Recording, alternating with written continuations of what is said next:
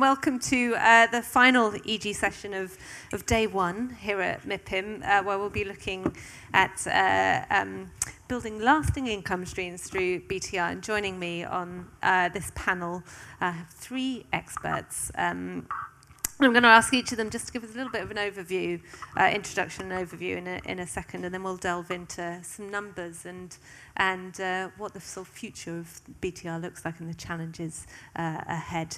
Um, so first, Rebecca, I'm going to pass over to you. Give, give us so, a uh, my name is Rebecca Taylor. I'm the Managing Director of Long Harbour's Build to Rent business. Um, we are a fully integrated investor, so Long Harbour is the investment arm, and then we have a wholly owned subsidiary called Way of Life, who manage all of our assets. Um, to date, we've invested around about 800 million into the sector. Um, we closed a 20-year joint venture with PSP and Cadillac Fairview last uh, summer, uh, which gave us an additional 1.5 billion of capital. Um, we are in the middle of deploying that at the moment. So uh, we've got about 1,500 units under management, a pipeline um, of something like 4,500 units. Um, and we can talk a bit more about the customer service kind of approach and the product in a bit. Thanks. Alex. Hi there, I'm Alex Notay. I'm the Placemaking and Investment Director at PFP Capital. So we are the fund and asset management arm of Places for People, which is one of the largest registered providers, so social housing providers in the UK. We do every other sort of residential tenure that isn't social housing within PFP Capital. So we have um, about 750 million assets under management that's predominantly in the core PRS, but we are on the journey to try and grow into the build to rent market. And, uh, you know, it's taking rather longer than we would like, but it's coming. Um, and prior to being at PFP, uh, I was a, an advisor in the kind of wider build to rent market. But one of the things I did was the ULI UK best practice guide around build to rent. So it's been a very interesting journey to see the policy changing over the past kind of 15 years. Thank you. Awesome. Hello, uh, it's Özlem Gökçe. Uh, I'm the managing partner of Corvus Invest. We are representing multifamily offices from Turkey mainly, but also from the international uh, market uh, for their investments in the UK. Uh, mainly, we are, our focus is uh, residential market and hospitality investments.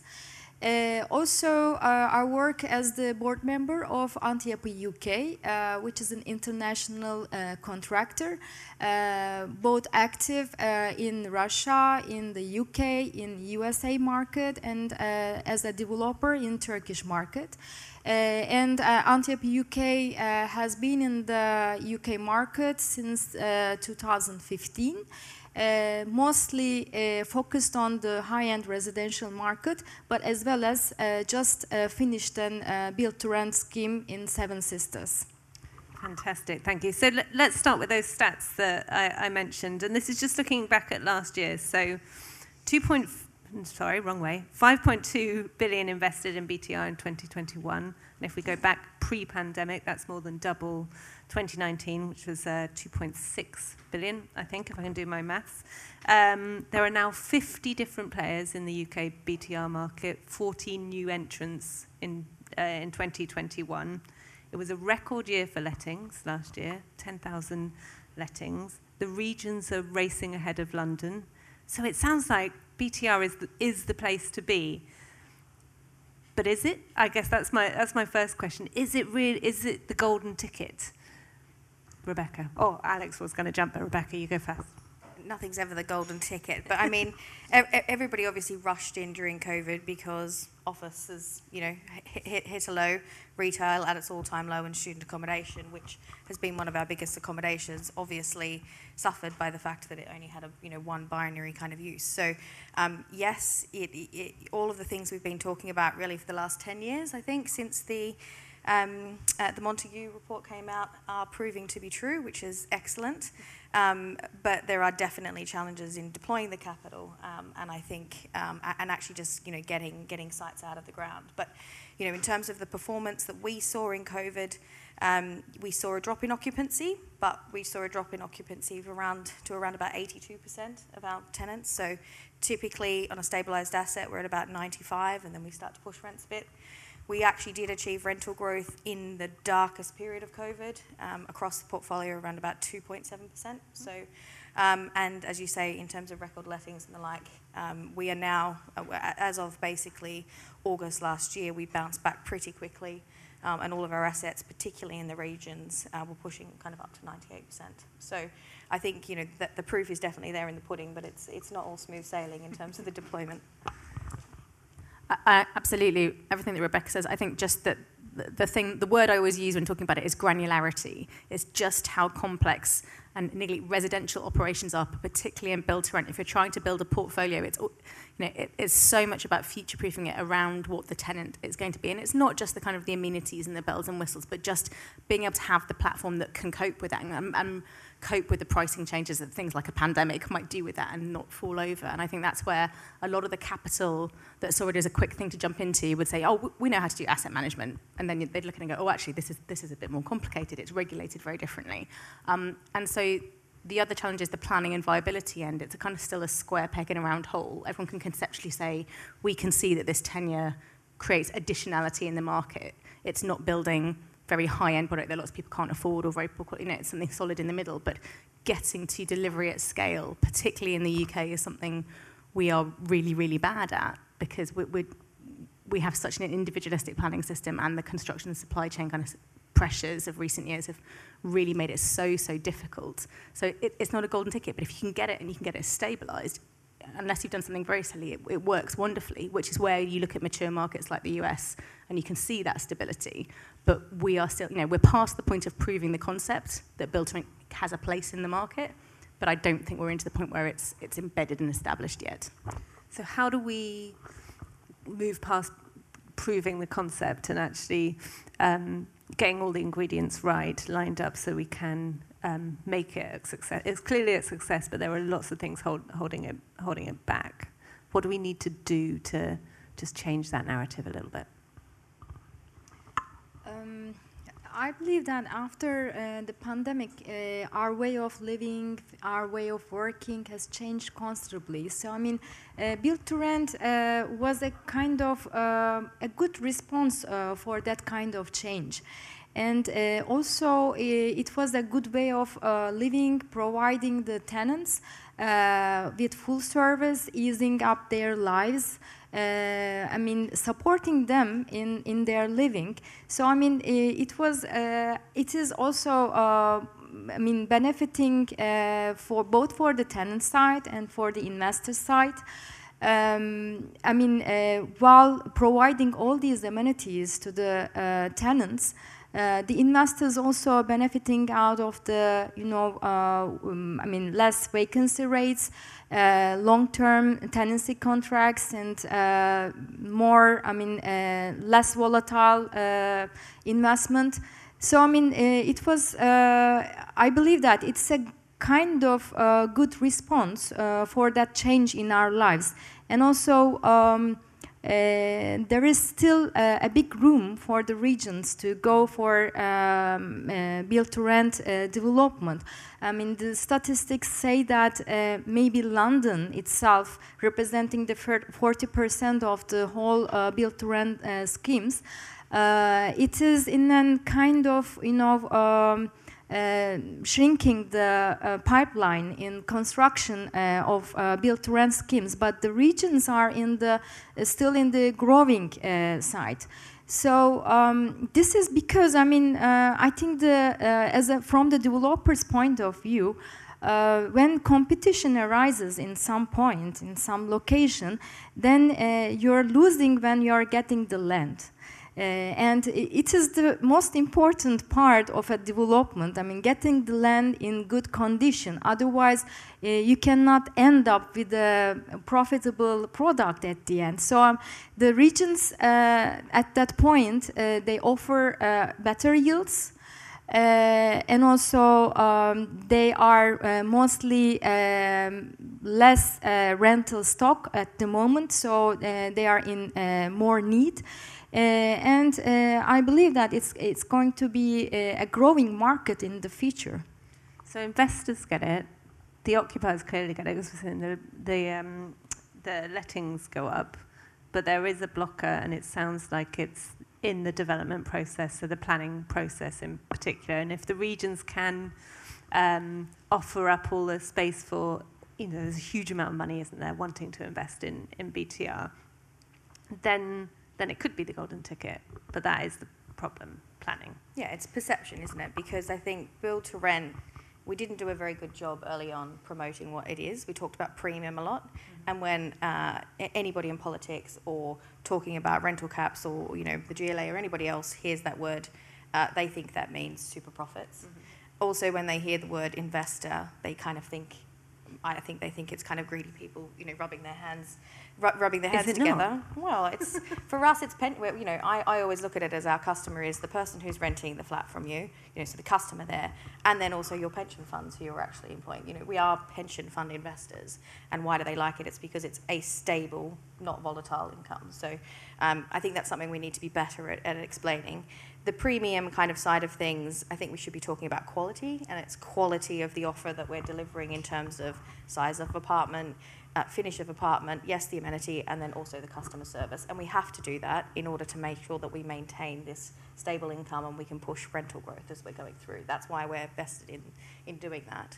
Um, so I think, you know, a bigger education piece. I mean, on the positive, the levelling up agenda for central government, build to rent looks fantastic. On the negative, you know, are, is, is London, who should be attracting more international investments, going to start losing out. So I, I think, again, it comes back to as well maybe thinking about what other different affordable housing products we can offer. It's a very binary, this is what affordable housing should be, and you have to tick the box. Um, I, I, I, we've identified one of the big issues that are missing out on all sectors are key workers. And they're the people everybody looked after in the pandemic. They're the people everybody focused on and, and now all of a sudden forgotten. They can't afford a, a typical private rent, and they don't qualify for the you know the earning caps and everything else. So I think there's something that as a sector we should start to be investing in and start to educating not just on what the wider offer is, but how we can start to deliver different types of affordable housing. And so exactly on that, we have a fund in Scotland, which is, is a mid-market rent fund. So in Scotland, they have a specific tenure that's not social rent, but it's kind of slightly, slightly sort of 80, 85% of market rent subsidised. And it's exactly targeted at key workers, which can quite often be not just nurses, but GPs, doctors who, who don't qualify for kind of any other benefit but cannot live in the markets in which they're trying to work. And that exactly as Rebecca has said, is a beautiful liability match for those pension funds who are trying to house their customers, but also it gives them stability, it's the diversification, it's the inflation hedge, all the things that, that ticks those fundamentals. But it is a really high quality, affordable, the small a product. The, the frustration that I've had, I think, all the time in the policy context with Build to Rent is that it's being looked to to fill the gap where decades of underinvestment in social housing has left. And actually, it is about additionality. It helps with wider affordability, but it is not an affordable product per se. And you know, the, the, there's a whole different session on like the myriad ways that we need to sort out the way we benchmark affordability in the UK. But that that is a real challenge in the system, and the viability bit that can be so painful when you're trying to get a local authority to understand that this is about security of tenure for customers. That's one of the things that I think in the UK, premature termination of a tenancy is the second most common cause of homelessness in the UK. That complete instability where your landlord says, My daughter's coming home from university, I need that property back, off you go. Suddenly, you and your children, you're in work, you've got children, but you're out, of, out of your property, you're out of the area that your kids are at school and you're commuting, and suddenly you're living in the top floor of a Premier Inn, not qualifying for any social housing and offer list. I mean, that is the market that I believe Build to Rent can absolutely serve. People, but people have this cultural idea that um, people at that level are either should be on the ladder to buying, which is a whole other kind of set of issues, or or that they should just wait their turn on a housing list. They don't get on a housing list. So it's just about getting that clarity through. I think if we did a better job, as Rebecca said, of explaining the benefits of security, quality, stability, and that there can be some amenity, and there's always a place for that luxury level, but that's not all of it. But also, luxury doesn't have to mean expensive. Exactly. So, we were talking before, our asset that we just launched in Tottenham, we launched it last summer. Um, it's actually done really well in the uh, non-property press, so it's been in wallpaper for the, for the design. It's been picked up by a few other publications as well. You would look at that and think premium must be expensive, and our rents are head, you know, matched in line with our competitors, you know, in in that market. Um, and yes, there's slightly more than the PRS, but you're getting more for your money. So, you know, in terms of the cost of living, it's actually cheaper or in line with where, where you're at. Um, so premium or you know quality doesn't necessarily have to be expensive because if we all charge expensive rents, we're not going to fill the building up. And uh, optimization of these uh, costs in the services and amenities, it's very important. I mean, uh, as I agree that uh, it's not necessarily to be expensive, but if you add up uh, for the life uh, comfort of the tenancy, tenants, then it's going to be worth, I mean, paying that money for them. But um, in order to, I mean, get to an optimum base on these services, uh, all the build to rent schemes need a kind of volume in order to distribute according to the I mean tenants uh, living in that building or that development. So I mean um, it is uh, not like uh, for a tenant uh, dealing with one owner, one private uh, person for their uh, tenancy agreement and all these conditions, but uh, it's also, uh, I mean, managed by professionals in a good way that uh, these professionals are finding the best optimum uh, pricing uh, for them, both giving the comfort for the tenant and also at the most optimum cost base. I, I, I want to stick with the theme around education, because everyone here has mentioned in, in not always using that word, but the need for people to understand more about what BTR is. Maybe we shouldn't be using BTR as a um, as a uh, name for, for this sector. Maybe we should just call it homes uh, for for people. Um, what do you think is the the key thing that we can do as professionals in the sector, as, as, the, as the press, to help educate local authorities, politicians, whoever it might be, maybe Joe Public, on, on what BTR, to use that, um, is? So I think that there's two parts to that. There's one that, that the the UK obsession culturally with home ownership and getting on the ladder and all the po- politics that goes with that despite the fact that we've seen, you know, the really pernicious scandal of, of people trapped in flats that they can't now get a mortgage on because of the E1S and all the cladding issues. And actually some people who've, you know, put all of their life savings, maybe their parents, their grandparents' savings, and, and are then landed with these astronomical bills and declaring bankruptcy, and in some cases taking their own lives because, you know, promising ownership as a route to prosperity, I think, is a bit of a fallacy that we need to get our head around. But that is that's bound up in lots of other political things that mean renting is quite often perceived as a second class or an interim state rather than something that actually you can do for a longer period or perhaps for all of your life. So that, that's the first bit. The second bit is, yeah, we have this awful word salad of stuff. Um, build to rent was because the government were trying to differentiate it from stock that already existed in the wider PRS. But build to rent and PRS are not interchangeable. You know, it is a distinct subset. And it's, it's again, the market kind of wanted this label of something different because they wanted to, to be able to say, we are the professional, the quality, the purpose built. It's not just something we're happening to rent for a bit, but we might flip into the sales market later. It will be rental in perpetuity.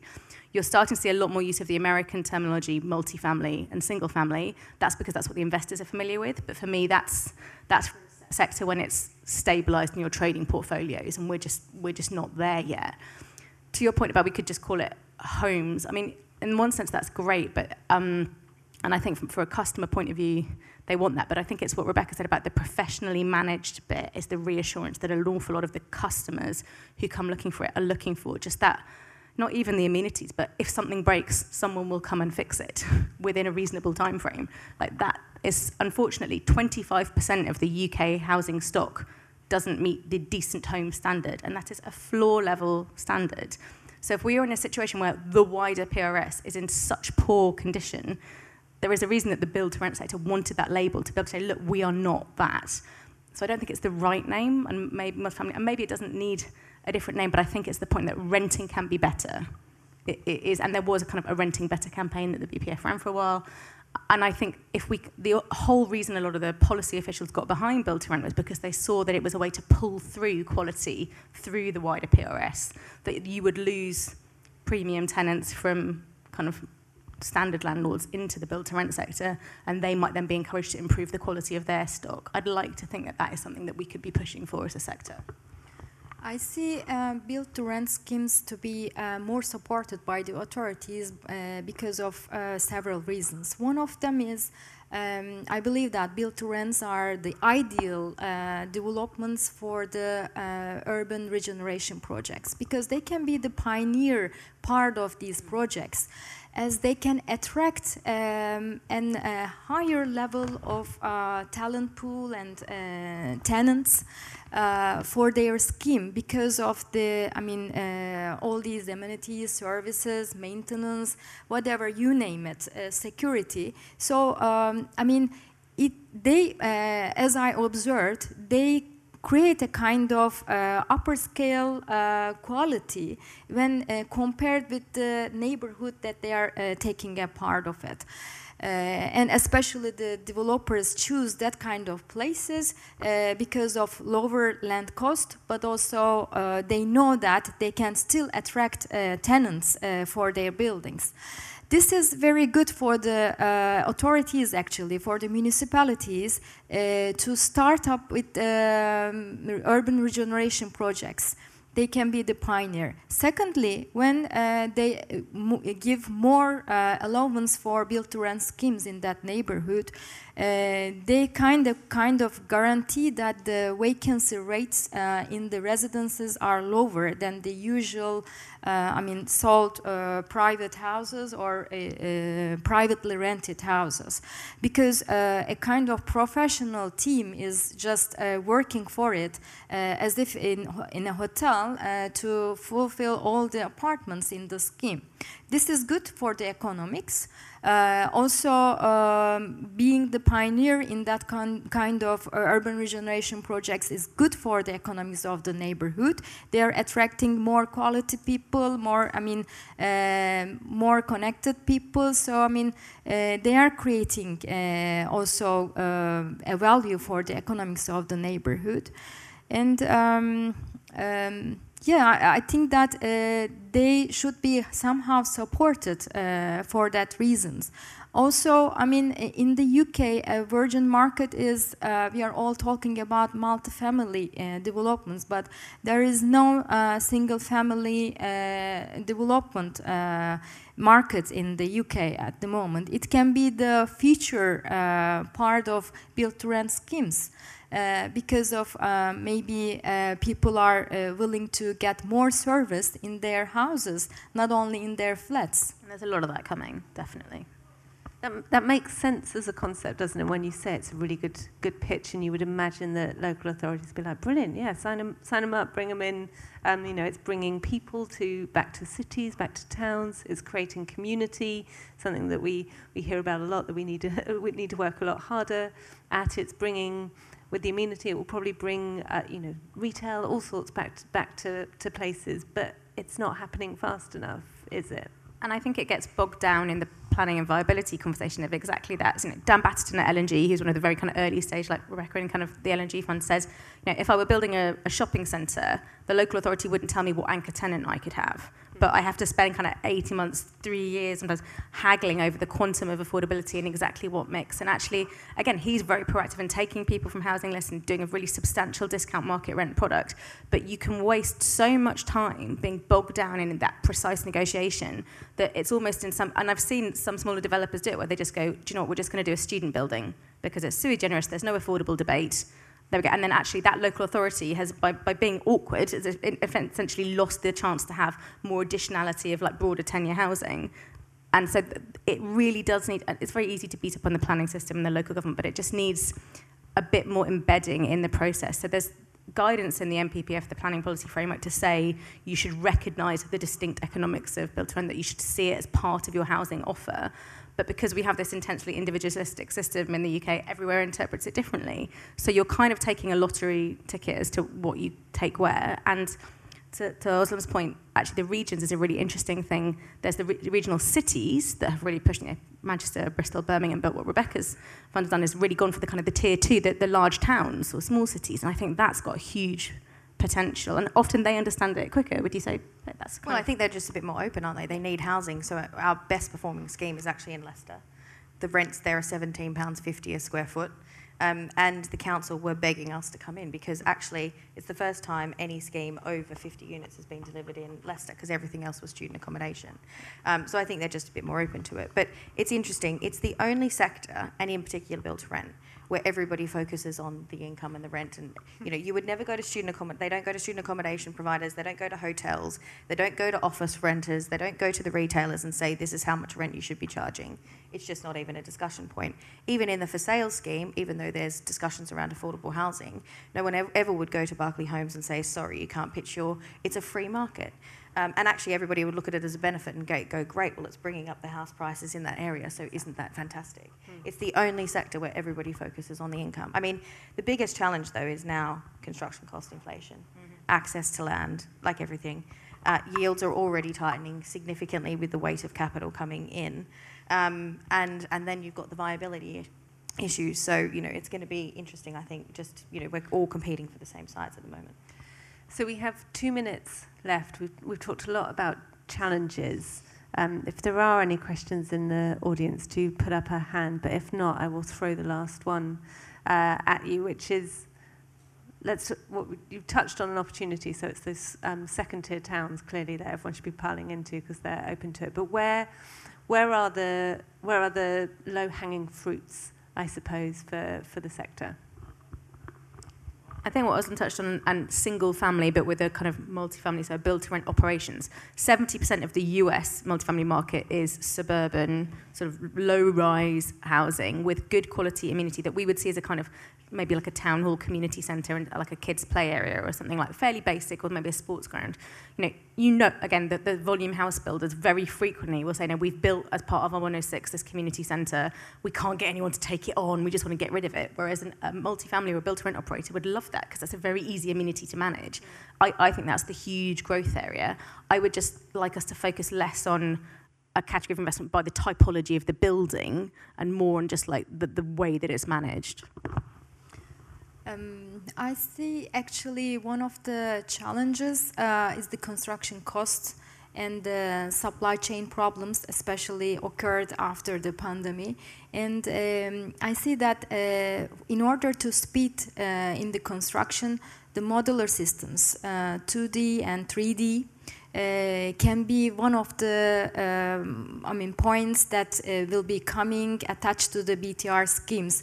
I mean uh, when you speed up the construction process uh, as well as uh, if achievable the planning processes, then the schemes will be much more I mean feasible at the end.